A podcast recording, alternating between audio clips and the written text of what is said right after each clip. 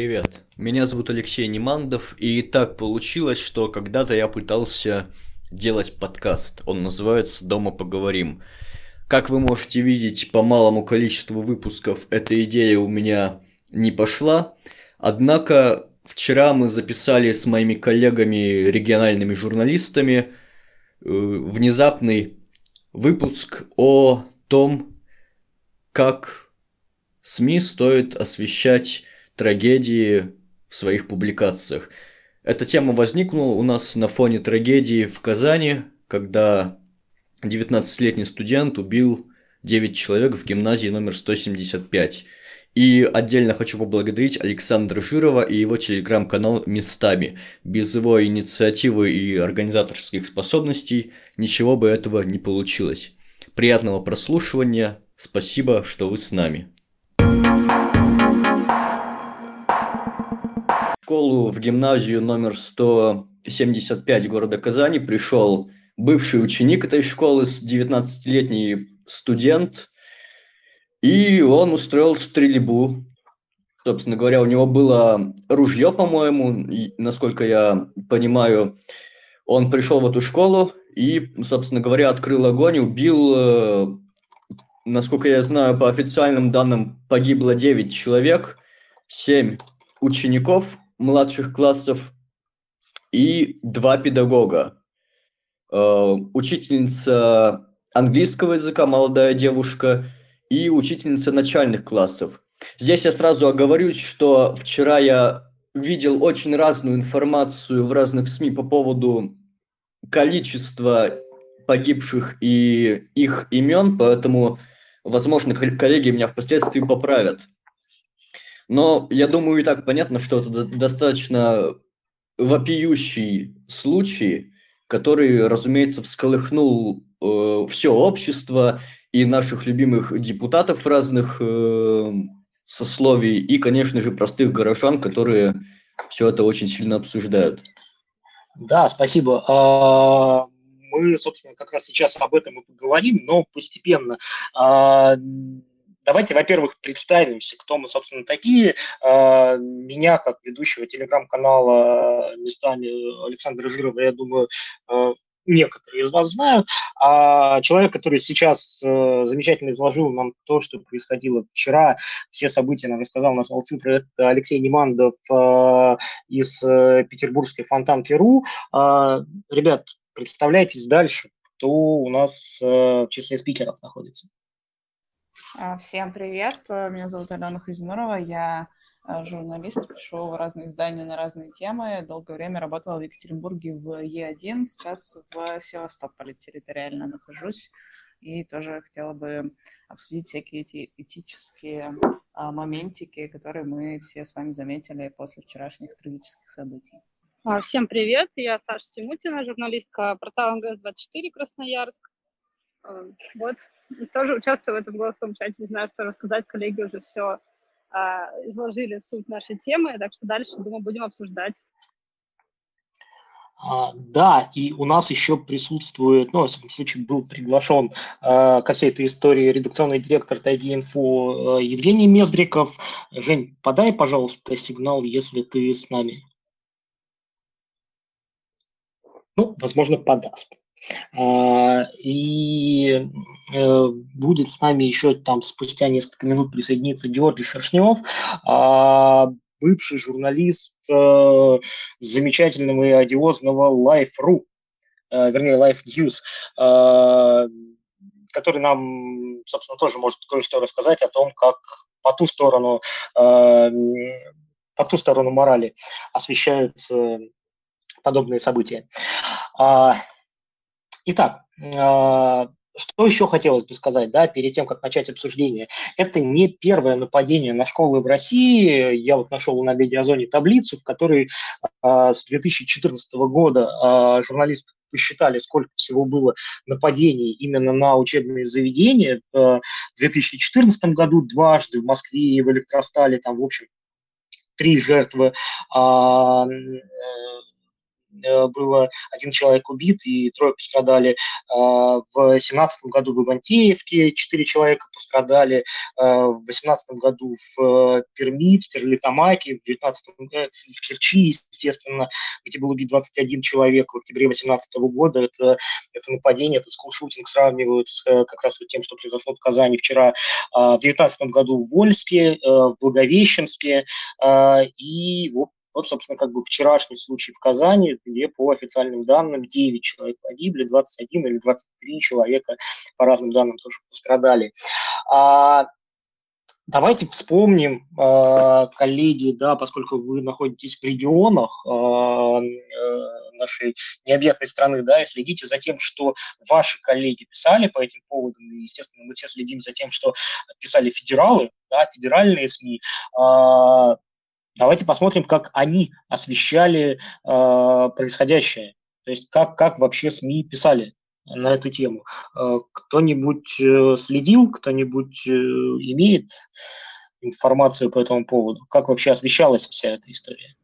Слушайте, ну, во-первых, вот по конкретной истории с э, казанским стрелком хочется отметить, что, во-первых, э, было очень много противоречивой информации, которая в моменте появлялась, это была информация о том, что у него дома произошел взрыв, что он там якобы оставил бомбу, и информация о том, что якобы был второй стрелок, которого ликвидировали, и информация о неком третьем сообщнике, какой-то там 41-летний мужчина, который якобы их наускивал и так далее.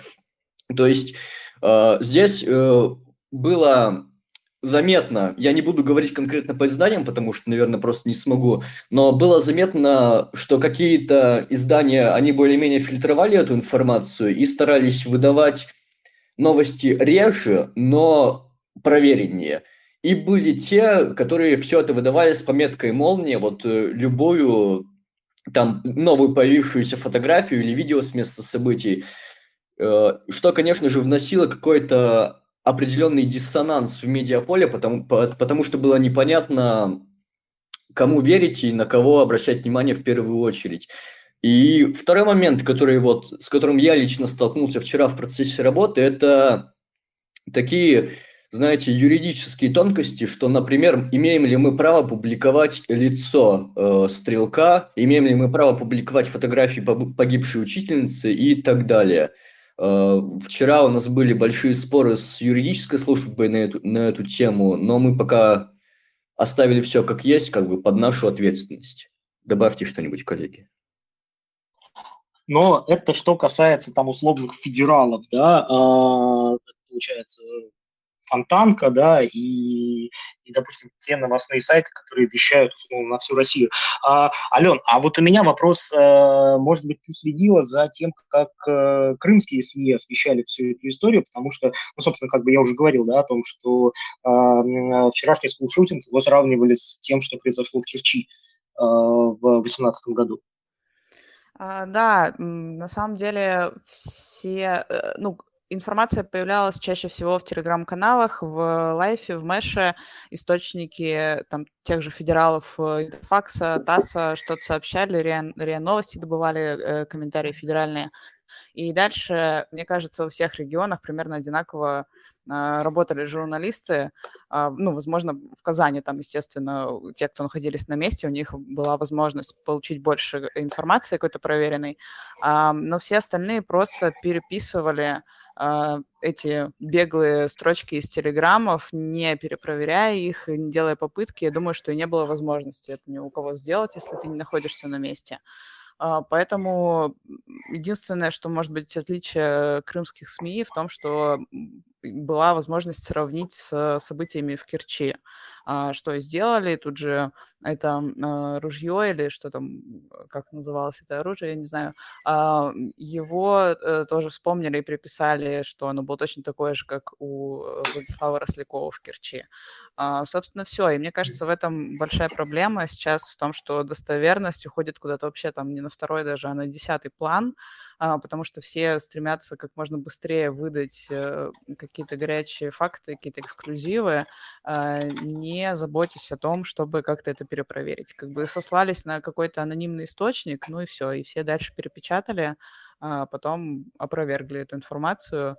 А, собственно, во время любых ЧП, мне кажется, сейчас с развитием Телеграма, с развитием соцсетей так все и работают. Хорошо это или плохо, тоже вопрос. Саша Симутина. А вот смотри, Получается, Красноярск, ну, из э, тех спикеров, да, которые у нас сейчас здесь в чате присутствуют, Красноярск – это самый дальний город от э, Казани. Э, э, скажи, пожалуйста, а, и, и, и который, в общем-то, не имеет особого отношения, ну, собственно, я так понимаю, что не было аналогичных случаев. А, э, скажи, а в Красноярске, например, местные СМИ, э, как относились, как относились к этой истории? Они описывали ее как-то? Есть, ну, понятно, что были новости, но насколько плотно они следили, насколько вообще аудитории местной было интересно следить за этим?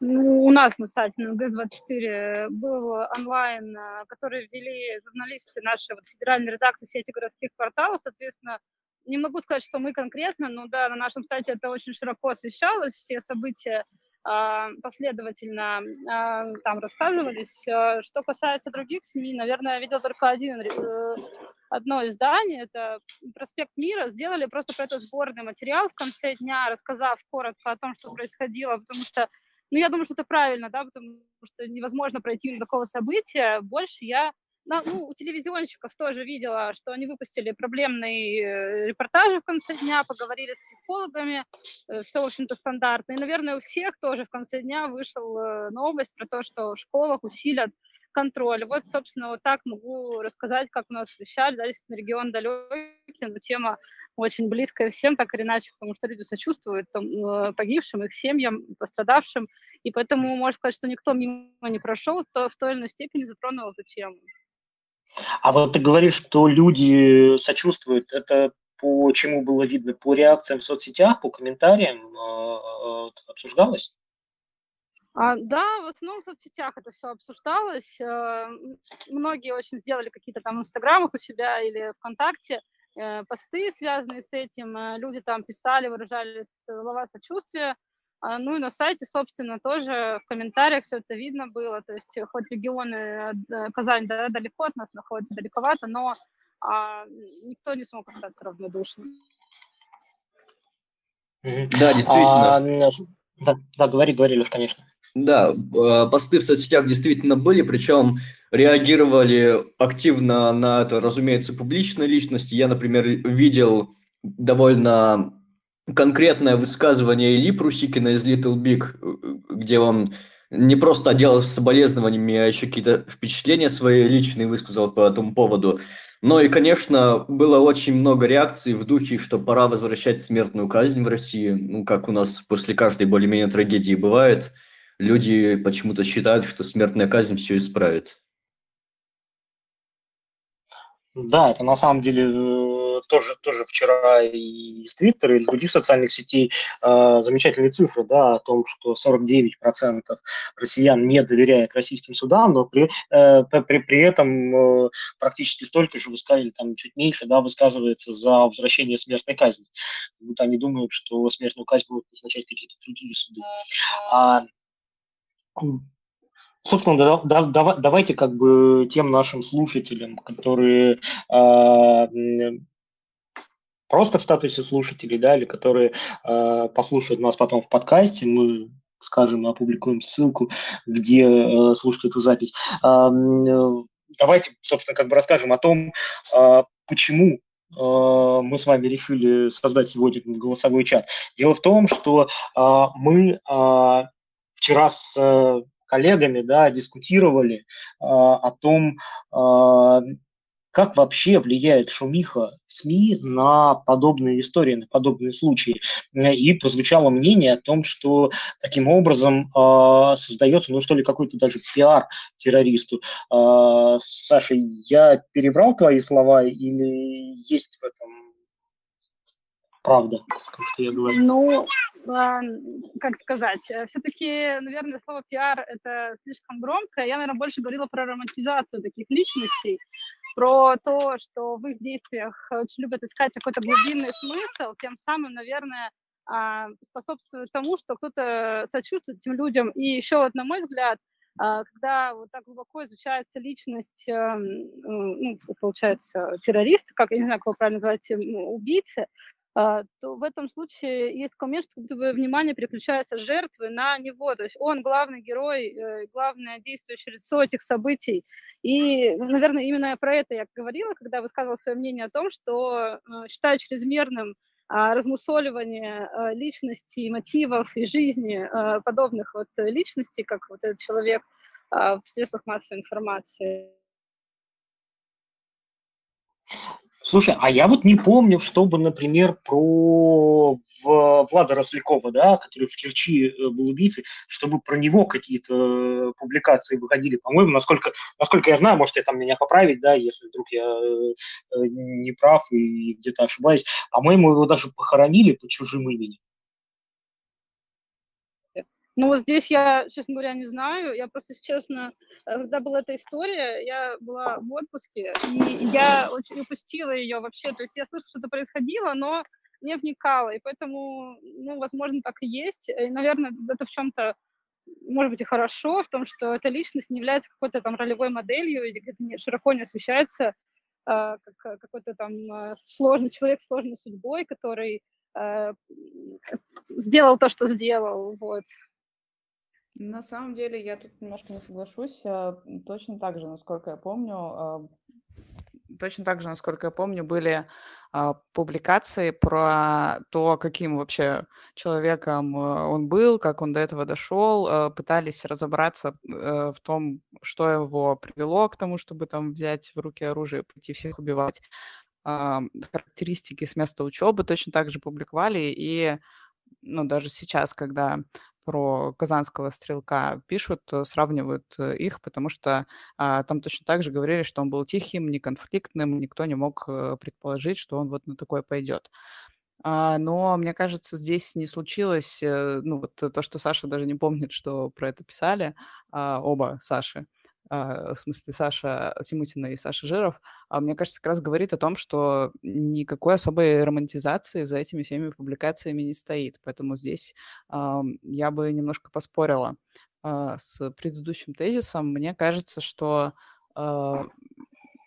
ну, я, по крайней мере, тоже, может быть, вы сейчас меня поправите, но я не помню, чтобы были, э, когда изучают в итоге причины того, что люди пошли вот на такой поступок, начали этот шутинг в школе, я не помню в последнее время, по крайней мере, в современной истории э, таких случаев, что они признавались там, что вот я тут э, посмотрел на предыдущего там такого Э, стрелка и решил стать таким же крутым, как он, чтобы про меня писали в СМИ. Чаще всего причины совершенно другие. Это какие-то там глубинные психологические проблемы у человека, это а, его непринять, неприятие его обществом, а, какой-то стресс, его замкнутость, отсутствие друзей, нет социализации, все такое. И ну, тут надо с психологией больше разбираться, Поэтому э, я согласна с тем, что не стоит, возможно, СМИ так сильно, э, как это сейчас происходит ради трафика, опять же, э, обмусоливать жизнь человека, прямо вываливать там все подробности, э, публиковать каждую фотографию из его квартиры и э, расспрашивать там его соседей, знакомых, э, каких-нибудь не знаю, людей, с которыми он в детский сад ходил вместе, чтобы они хоть два слова рассказали о том, что это был за человек это уже, возможно, чрезмерно, но изучать таких людей э, стоит, и собирать информацию тоже стоит, просто чтобы э, понять, что приводит к таким вот страшным событиям, как можно их предотвратить на уровне как раз психологии человека. Ну да, я в таких случаях, когда такие разговоры заходят, я всегда вспоминаю сериал э, «Охотник за разумом», да, помните о том, как э, там, в 70-е годы а, в США только формировалась вот эта наука об исследовании маньяков, э, серийных убийц, и, собственно, там э, в этом сериале как раз описывается э, возникновение самого термина серийные убийцы. И вот там, на самом деле, да, этот момент исследования э, того, что привело человека к какому-то конкретному действию деструктивному, там вот как раз это описывалось, да, и там это было обосновано. Вот. Но с другой стороны, когда, когда ты, Ален, говоришь про то, что а, нет примеров, что вот, мол, показали в СМИ а, какого-то убийцу, маньяка, кого-то еще, да, и другой человек а, сказал, а я хочу быть на него похожим, я здесь могу вспомнить а, целых два самых известных, на самом деле, примера. А, первый это, собственно, как бы то, с чего все началось, да, э, этот термин, а, это Колумбайн, да, Э, те Э, те, те, те, собственно, два школьника, которые устроили резню в американской школе в Колумбайне.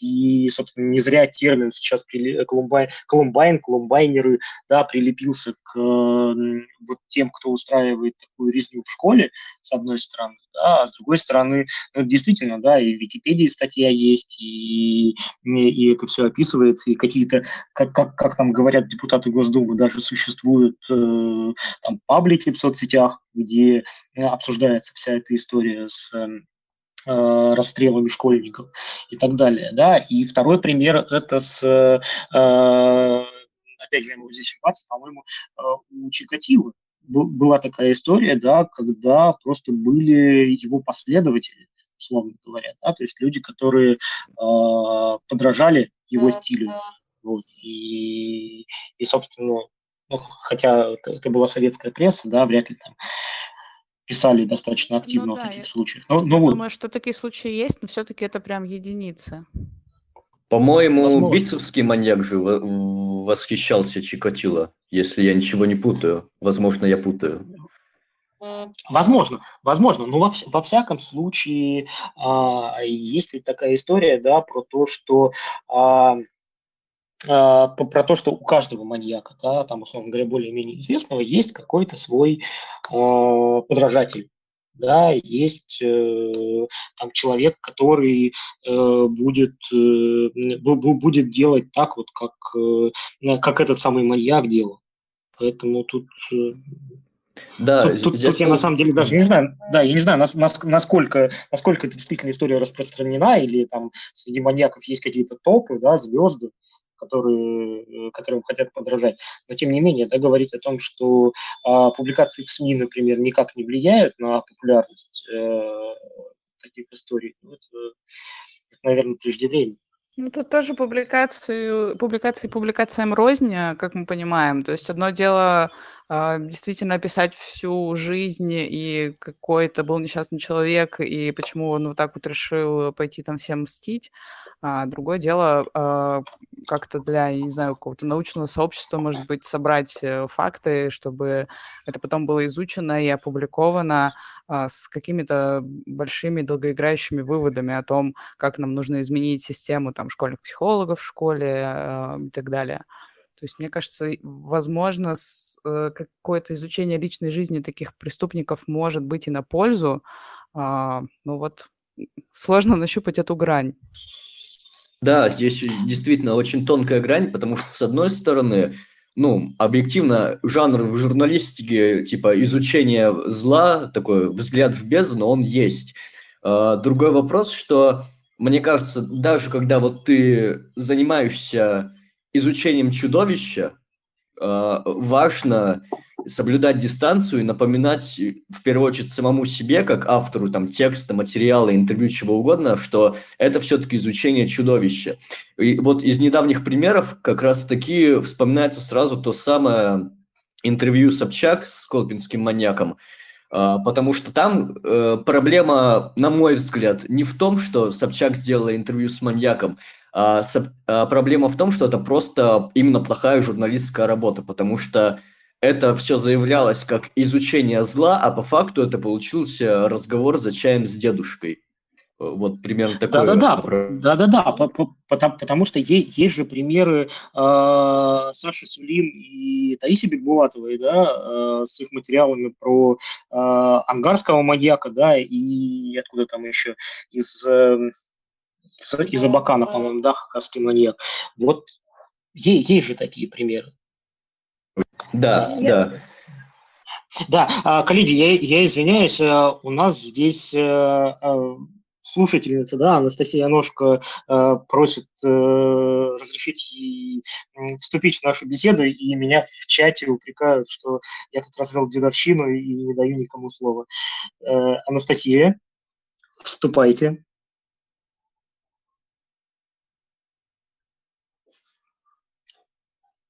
Алло. Да, ну, видимо, Анастасия не хочет. Да, я Можно тогда пока я... А, ну все, ладно. А, да, все, все замечательно. Да. пошла, мы, да, мы вас... в ход. Нет, я, спасибо большое. Я прям э, один единственный вопрос хотела задать всем, и было бы интересно услышать, ну, как вы относитесь к тому, что были показаны кадры допроса.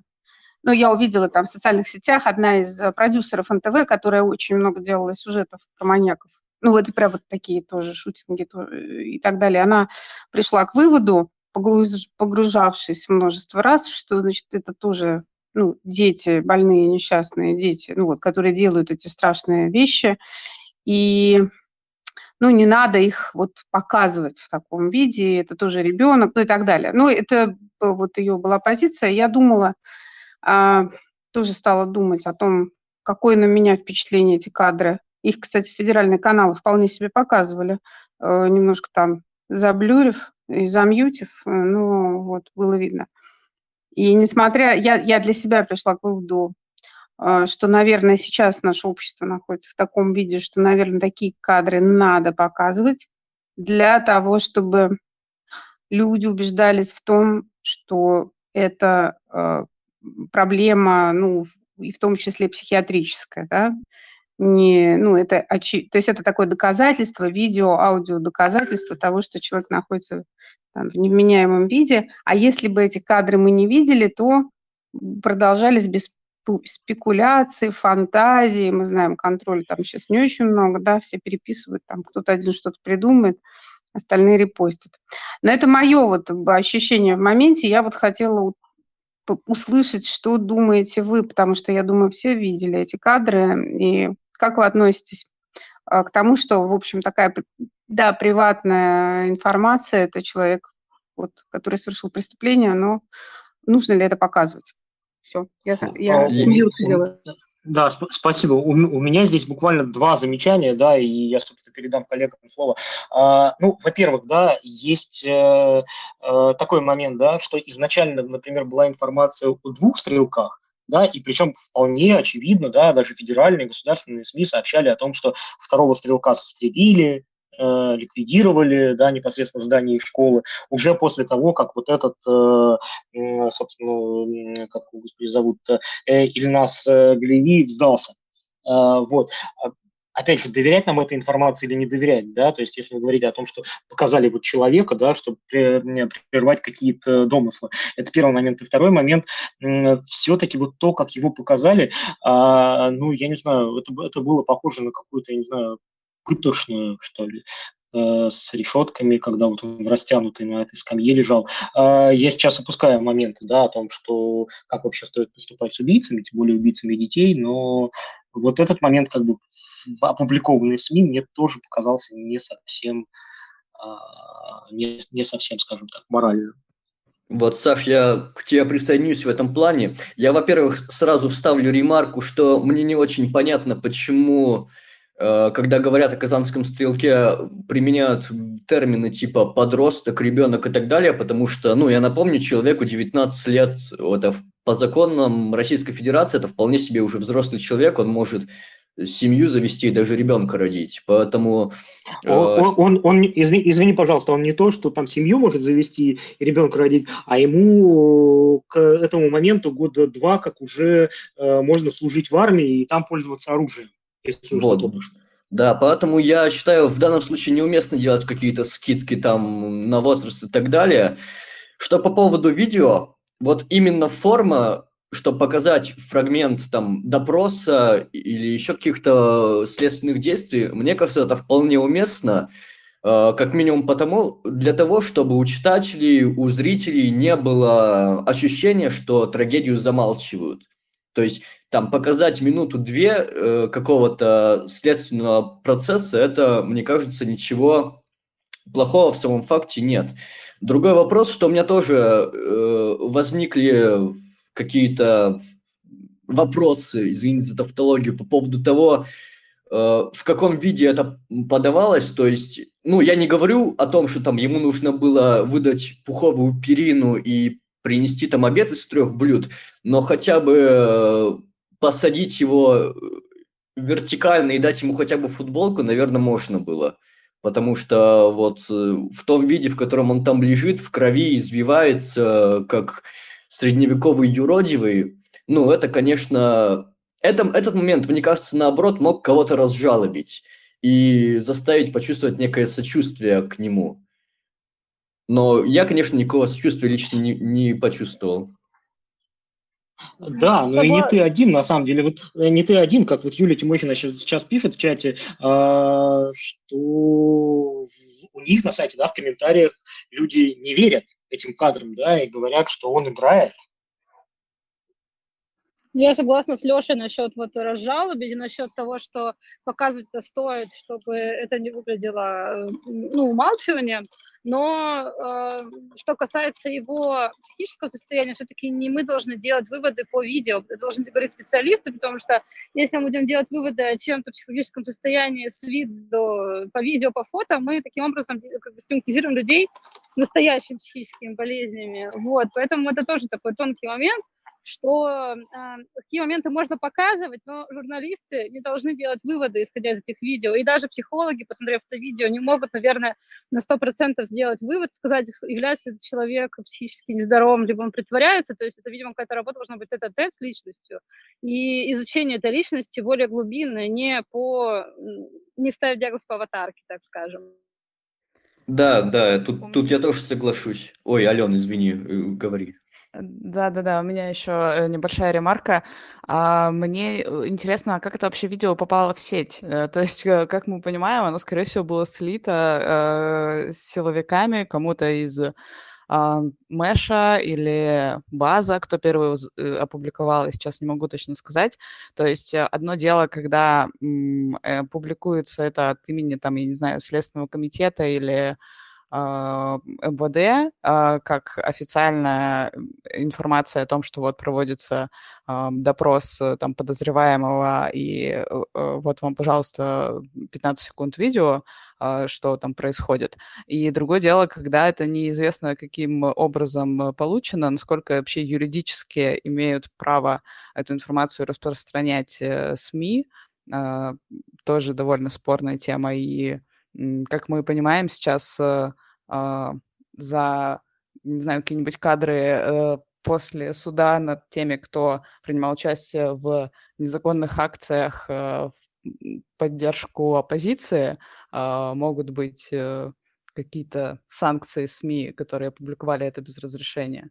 И здесь мы видим, что, скорее всего, ничего подобного не будет. Федеральные каналы это с радостью тиражируют. Но тут э, уже из этической точки, э, из этической плоскости мы переходим э, в другую такую юридическую. Насколько вообще можно такое публиковать?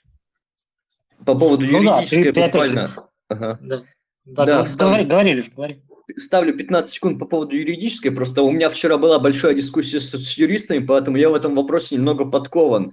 А, ну, во-первых, я добавлю, что журналистика это, в принципе, всегда э, как такая ходьба по, гранью, по грани нравственности, ну, в большинстве случаев, если вы не пишете тексты из разряда топ-5 э, продуктов на завтрак. Ну и второй момент, что, как мне объяснили, мы могли это публиковать, но надо было всем замазывать лица и самому стрелку, и, например, погибшей учительнице английского языка. Ей тоже на фотографии надо было замазать лицо. Увы, мы это сделали не везде, к сожалению, поэтому, скорее всего, потом нам придется удалить эти материалы. Ну, это, это, кстати, очень интересно по поводу учительницы, да, потому что, ну, во-первых, все-таки она совершеннолетняя, да, зачем там лицо замазывать, вот, а во-вторых, э, естественно, да, когда ты подписан на сотни всяких телеграм-каналов, э, в одном телеграм-канале лицо заблюрено, в другом, соответственно, без э, всякого блюра. А у нас, да, вот Яков Клименков, если с фамилией я не ошибаюсь, просит слово. Давайте послушаем, что Яков, на связи? Я говорил. Да, я... да, да, да, да. Алло. замечательно, все, слушаем вас. микрофона, видимо, говорил, прошу прощения. А, коллеги, я бы обратно из правовой сферы в этическую хотел вернуться. А, меня вот вчера такой вопрос мучил, например. А, сегодня эта тема уже немножко поднималась по поводу спекуляций. А, когда даже федеральные СМИ сообщают сначала информацию о двух стрелках, потом снова об одном, а потом вроде как этого взрыва опять не было. Вот насколько а, правильно, этично с точки зрения журналиста эти темы обсуждать, пока нет никакой официальной информации от официальных источников от МВД, от Плиткома. Я вчера видел у Пивоварова, у Алексея Пивоварова, да, из редакции, а, как раз вот когда все начало происходить, и все начали пушить э, вот этими новостями, я как раз у Пивоварова видел такое сообщение, что произошло, но подробности мы сейчас сообщать не будем, потому что по нашему опыту мы знаем, что на протяжении там ближайших часов э, все, вся эта информация будет меняться. Вот. Ну и, собственно, Пивоваров оказался, естественно, прав. Ну, слушайте, журналистика вообще, э, журналистика вообще такое дело, особенно новости. Если ты будешь ждать официальных пресс-релизов от МВД, то ты можешь просто неделю ждать э, и не писать э, о том, что происходит. Мне кажется, что в случае ЧП это как раз оправданно. Понятно, что потом меняется информация, но тем не менее, людей важно держать в курсе, особенно тех, кто там живет в этом городе, тех, у кого как-то связаны э, они с этим происшествием, у кого там дети, может быть, в этой школе. И я думаю, что им просто критически важно э, получать всякие крупицы информации. Понятно, что они могут быть еще не совсем достоверными, потом они опровергаются, но тем не менее это лучше, чем когда ты а, сидишь и ничего не знаешь и ждешь там э, какого-то пресс-релиза от МВД, который придет там спустя, не знаю, пять часов. Э, я, я буквально э, в, на, на, с, с небольшим примером. Э, когда я работал в Калининграде, в издании «Новый Калининград», у нас была история, когда э, случилась авария очень серьезная на трассе, там маршрутка с пассажирами э, влетела в грузовик или наоборот, или что-то такое. Ну, в общем, э, в итоге э, проблема была в том, что не было изначально известно, сколько погибло человек, там, условно, 7 или 8, да, там, или 8 или или 9, я сейчас не помню, а, но вот в, в, в, в этом порядке. А, и у нас был большой скандал в редакции, когда э, мы сообщили сначала о восьми погибших, а потом вдруг выяснилось, что э, вот этот восьмой человек оказался жив.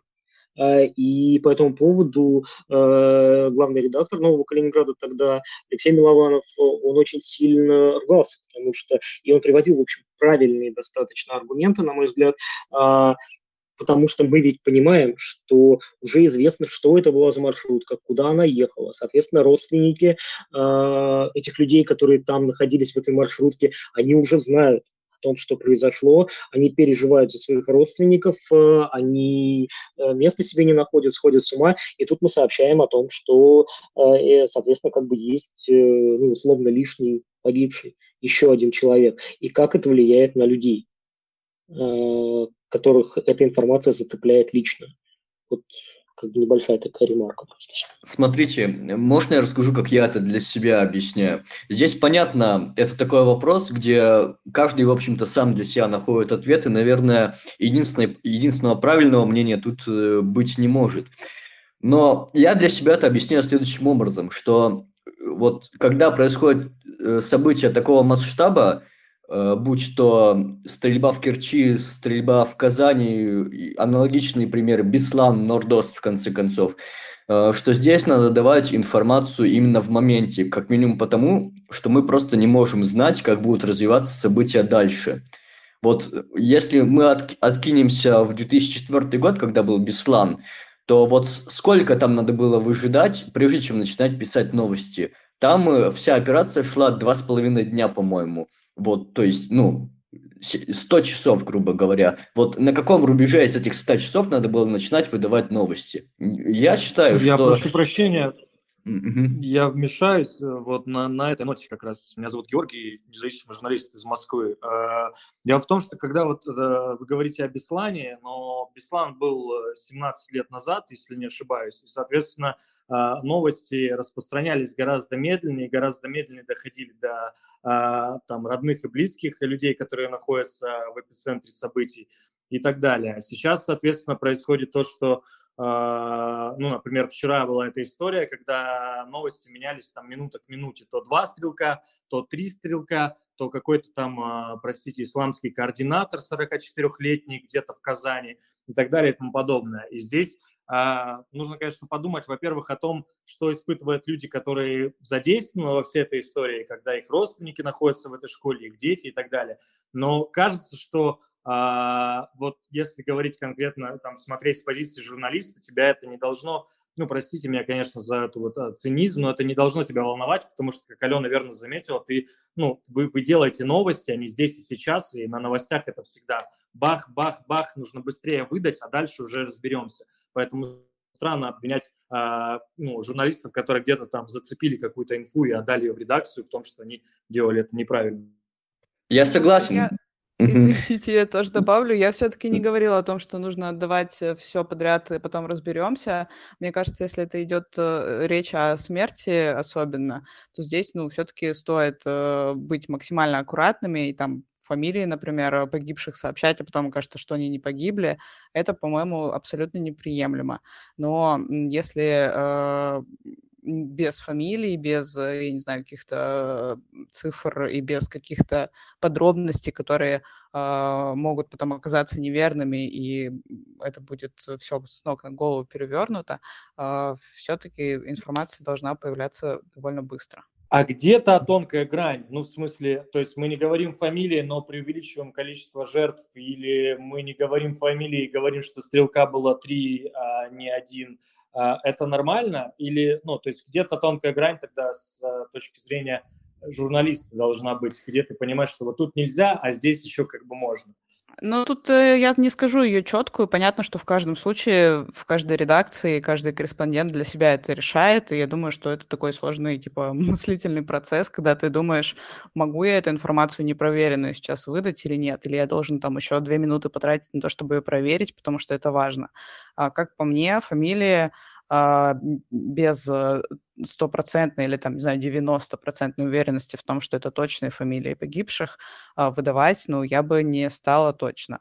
А, по количеству э, есть всегда отличная приписка на данный момент или предположительно, или вот э, что-то типа того, чтобы люди понимали, что это не точные данные, что вот сейчас есть около такой цифры. Она может измениться, и как только она меняется, естественно, ее а, дописывать и править, там, апдейтить э, сообщения как-то. Я соглашусь с Георгием в том плане, что когда мы описываем такие события, последнее, о чем мы должны думать, это эмоции, которые испытают читатели, потому что, ну, будем честны, вряд ли кто-то испытывает положительные эмоции, читая о том, как детей в школе убивают. А, и в то же время соглашусь с Аленой, что наверное, даже если мы выдаем информацию, в которой сами сомневаемся, мы можем немного снять с себя ответственность, если мы опишем, откуда эта информация поступила, чтобы читатель, если он внимательно читает наши новости, он понимал, что это мы не из головы придумали, а что вот поступила такая информация вот оттуда-то. Потому что, например, информация о втором стрелке, она довольно долго фигурировала в медиапространстве, ее отписывали даже крупные СМИ, то есть вот в конкретного второго стрелка не было вообще никаких оснований не верить. Потом только спустя часы МВД Татарстана сказала, что нет, второго стрелка все-таки нет. И то они все сразу поверили, что его нет. Плюс еще история с э, взрывом, то ли он был в школе, то ли не было. Потом появилась информация, что был взрыв э, в э, квартире стрелка а потом тоже оказалось, что вроде как его не было. Ну, то есть действительно какие-то странные вещи, и тут, э, опять же, непонятно, непонятно как и непонятно кому доверять. Ну, то есть, с одной стороны, это все, конечно, надо фильтровать каким-то образом, но с другой стороны, все эти информационные качели, это же тоже само по себе новость. То есть, это то, что происходит вокруг конкретного события. И, наверное, не всегда правильно не обращать на это внимание с одной а, стороны. Я вспомнил историю, если помните, а, был теракт, конечно, помните, в Петербурге на метро Технологический институт. И, соответственно, там а, был мужчина вот с бородой, выглядит как такой ортодокс мусульманин, соответственно, Потом его фото опубликовали и сказали, что якобы он один из зачинщиков теракта. А, кто опубликовал, я уже не вспомню, может быть, Мэш или что-то типа того, вот, и потом этого мужчину очень долго, я просто был вот в центре этих событий, этот мужчина прилетел в Москву, во Внуково. Мы приехали его встречать, его взяли там, полиция. Мы сказали, что уже все написали, что он не виноват. Его отпустили, он доехал до метро, его там взяла полиция. Его отпустили и сказали, ну, мы также говорили, что он не виноват. А, милиция посмотрела новости, его отпустили. И вот, наверное, стоит здесь думать, я, пока мы разговаривали, я думал, что а, вероятно, ну, то есть мы не смогли эту тонкую этическую грань обрисовать, в том числе в диалоге с Аленой, но кажется, что нужно думать когда мы публикуем какие-то новости горячие о каких-то вот таких трагических событиях, наверное, нужно подумать о том, кто, ну, а, кто будет э, условно, ну, не, не пострадает, а будет задействован. В смысле, там за этими новостями следят родственники пострадавших или погибших, за этими новостями следят люди, которые просто неравнодушны и кому интересно. Вот и если мы э, постим чью-то фамилию или мы преувеличиваем количество стрелков, какое количество людей, я, сори, опять же, за цинизм, а, условно пострадает, то есть сколько людей, например, там родственников погибших, которые начнут а, там срочно обрывать телефон в школе или ехать в школе, или, может быть, мы постим фамилию Стрелка, окажется, что это не настоящий мужчина, как было вчера в Казани или как в примере, который я приводу, приводил, и этот человек пострадает, и он ни в чем не виноват. Возможно, стоит мыслить вот этими э, пресловутыми категориями, насколько масштабно мы аффектим э, каких-то людей или группу каких-то людей, публикуя те или иные данные. Тогда этот этический вопрос не будет стоять такой острой стороной. Ну да, наверное, тут, как Алена сказала, наверное, вот в пылу события лучше стараться избегать персоналей, особенно если речь идет там о террористе, о подрывнике и так далее. Но это, насколько я понимаю, вот одна из причин, почему, например, э, юристы так уповают на замазывание лиц. Потому что, а вдруг что-то окажется еще не так, как мы думаем. Во вчерашнем примере, по-моему, все очевидно. Вот конкретно во вчерашней истории в Казани. Ну да, когда просто человека взяли, и потом уже действительно появилась какая-то основная информация.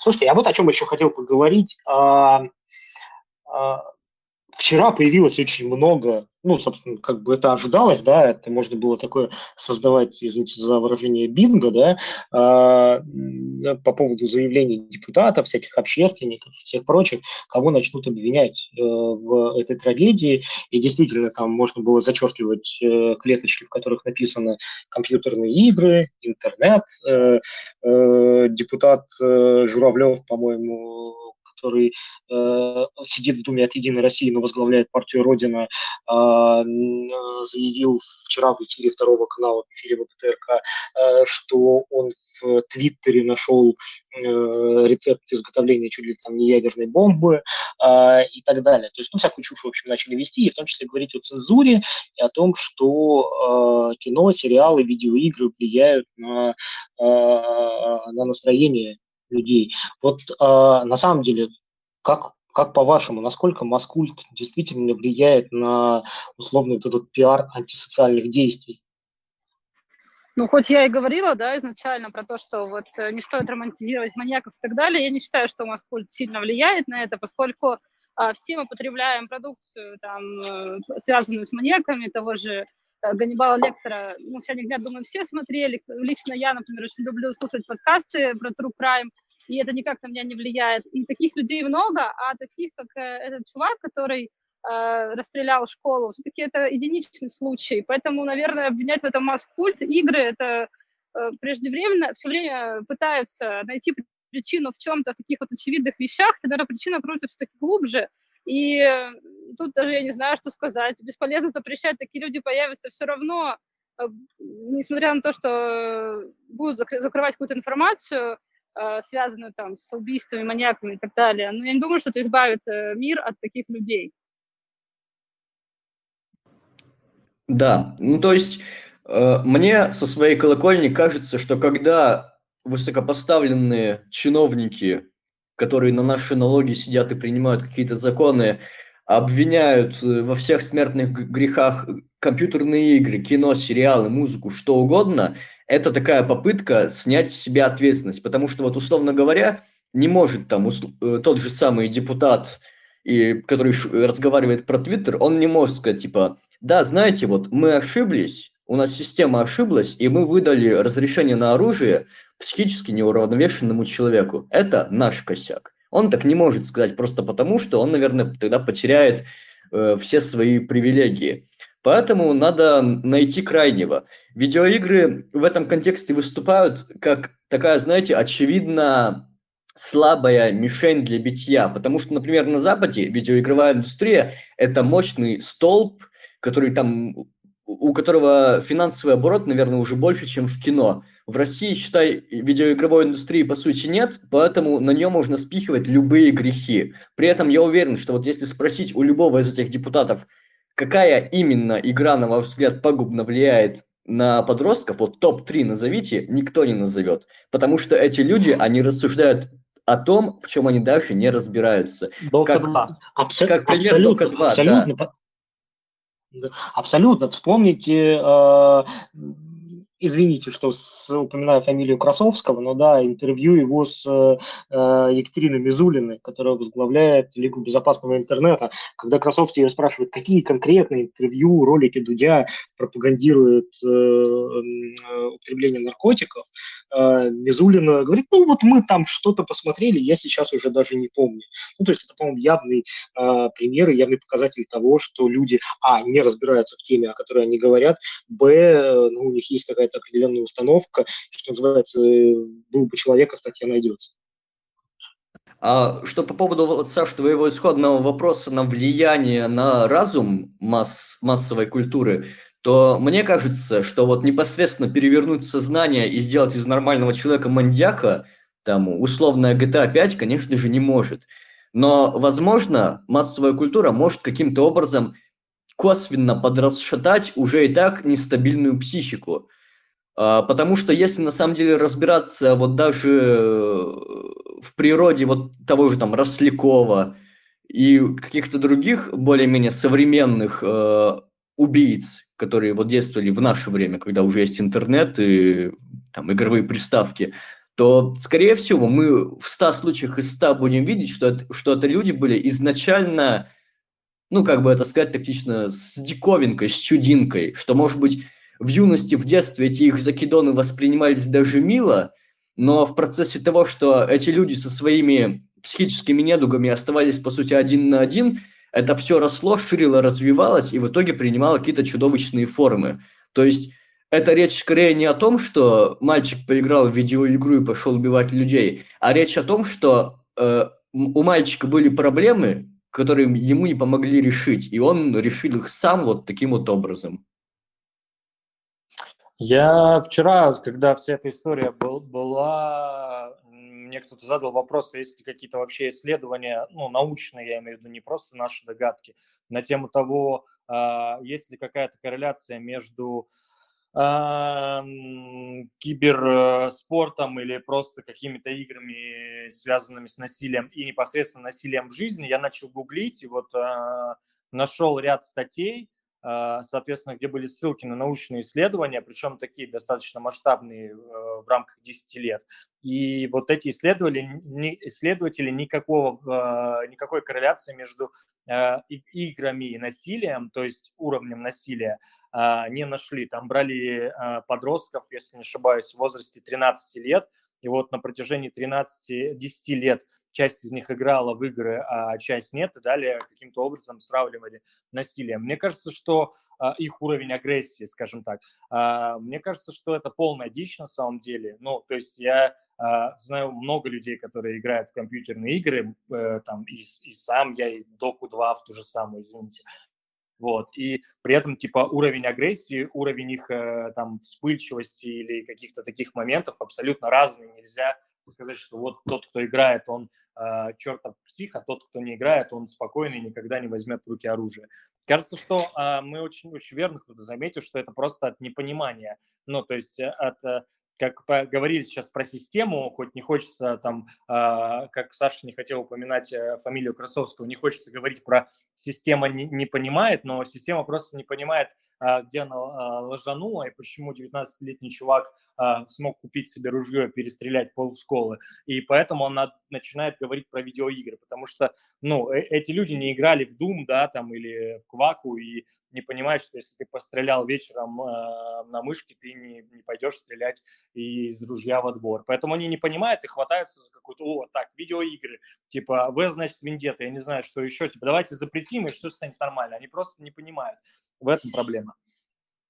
Да, причем... Ну, да, и плюс, и плюс, и плюс ведь, да, Леш, извини, и плюс ведь надо mm-hmm. учитывать еще индивидуальную историю, да, потому что а, у каждого из э, действительно людей с психическими проблемами, у каждого из них есть свой триггер да, а, и мы не можем там, до исследования, до копания в его голове узнать, что, что, что его, собственно, сподвигло на теракт, на там, массовое убийство, на, как называйте это как хотите, э, я не знаю, там очередная серия сериала «Декстер», э, «Дока-2» или, или, собственно, там, то, то, что он увидел на улице «Красный плащ», например. Да, потому что все, все как бы в данном случае индивидуально получается, запретить все вообще, ну...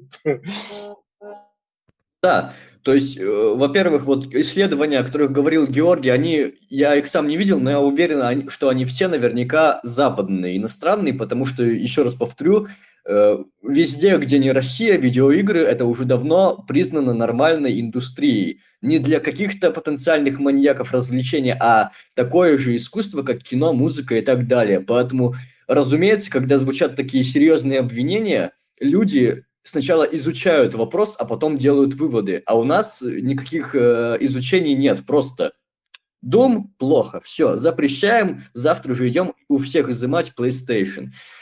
Так, и, и второе, что я еще хотел сказать, сама по себе вот теория о том, что масс-медиа влияет на, ну вот игры в частности, влияют на психику, это очень легко развивается просто статистику о том, что все самые там более-менее жуткие маньяки и преступники, они были у нас в прошлом веке. Там тот же Чикатило, да, битцевский маньяк и так далее. Вот в какие компьютерные игры играл Чикатило? Непонятно. Ну а действительно, если вот мы пойдем по пути запрета, то окажется, что запрещать надо примерно все, где есть насилие. То есть классическая литература. Раскольников убил бабушку, три мушкетера, э, женщине отрезали голову из-за бирюлик королевы. И так можно, в принципе, дойти до Колобка, где Колобка, я напомню, съела лиса. Каннибализм, по сути. Аб... Мне кажется, мы сюда Абс... идем. Абсолютно, абсолютно. Да, абсолютно. А, плюс э, давайте вспомним э, историю, которую мы тоже с вами с утра сегодня обсуждали, да, про э, Пермскую тогда область 1958 год, э, секретарь комсомольской организации строительной школы э, взял э, винтовку, пошел на улицу и убил шесть человек. Семь человек оказались в больнице, двое потом умерли. Ну вот... Это шахматы. Ну, шахматы. Да, да, да, это все шахматы в 58 году повлияли вот на 24-летнего человека таким образом. Ну, конечно, или анонимность в социальных сетях 58 года. Ален, я тебя перебил. Да, нет, я просто хотела сказать, что Леша говорит, что мы скоро запретим э, э, Раскольникова, там, э, Достоевского и все такое. Я думаю, что к этому все идет на самом деле в современной России. Ух, замечательный контексте... вывод у Алены Хазинуровой.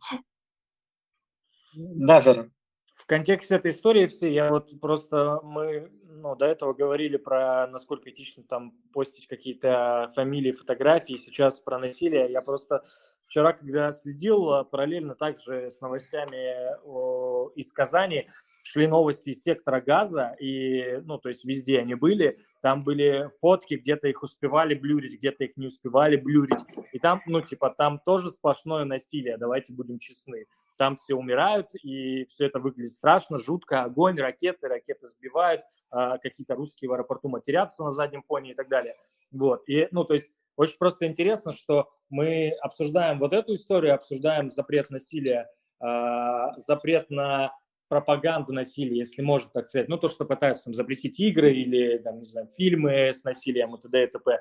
Но при этом у нас э, то же самое там в, в, в, уютном, в уютных канальчиках после видосы с войны фактически, где, убива, где погибает гораздо больше людей, и мы типа, ну, у нас не возникает вопрос, что давайте мы и просто перестанем, не знаю, воевать или производить оружие, извините меня за э, романтичный пацифизм. Вот, соответственно, кажется, короче, что это странно. Ну, то есть э, эти же депутаты предлагают запретить э, игры, но не предлагают запретить, не знаю, видосы из э, зоны боевых действий или какую-нибудь такую дичь.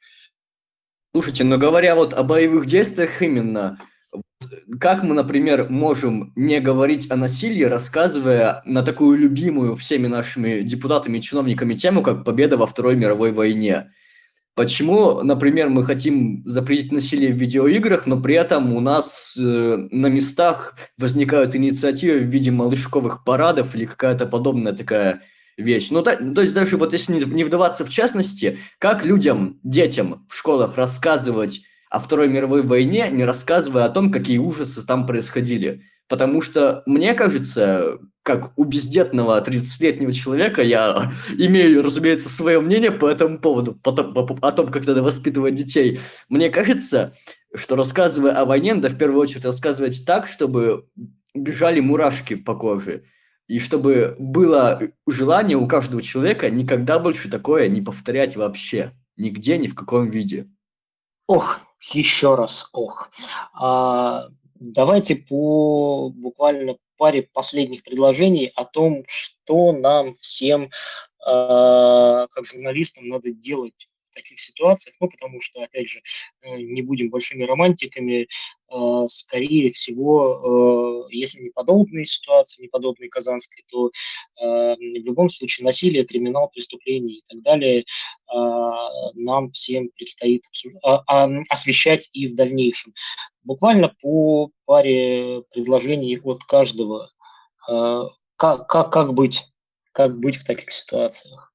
Ну, давайте я начну. А, я считаю, что освещать такие ЧП, естественно, нужно. Э, собирать информацию, выдавать ее как можно быстрее тоже нужно, потому что отсутствие информации, когда вокруг э, стреляют или там дома взрываются, вспомним Магнитогорск, а, вызывает еще большую панику и страх.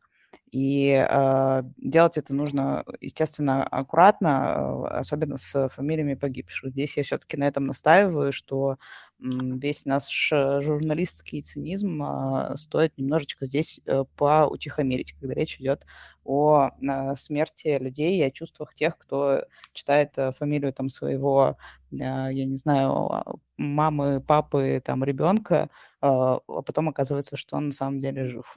А, вот. При этом, а, что касается публикации каких-то личных данных э, убийц, преступников, а, здесь э, совсем запрещать это не вижу смысла и не думаю, что действительно сильно влияет это на последователей.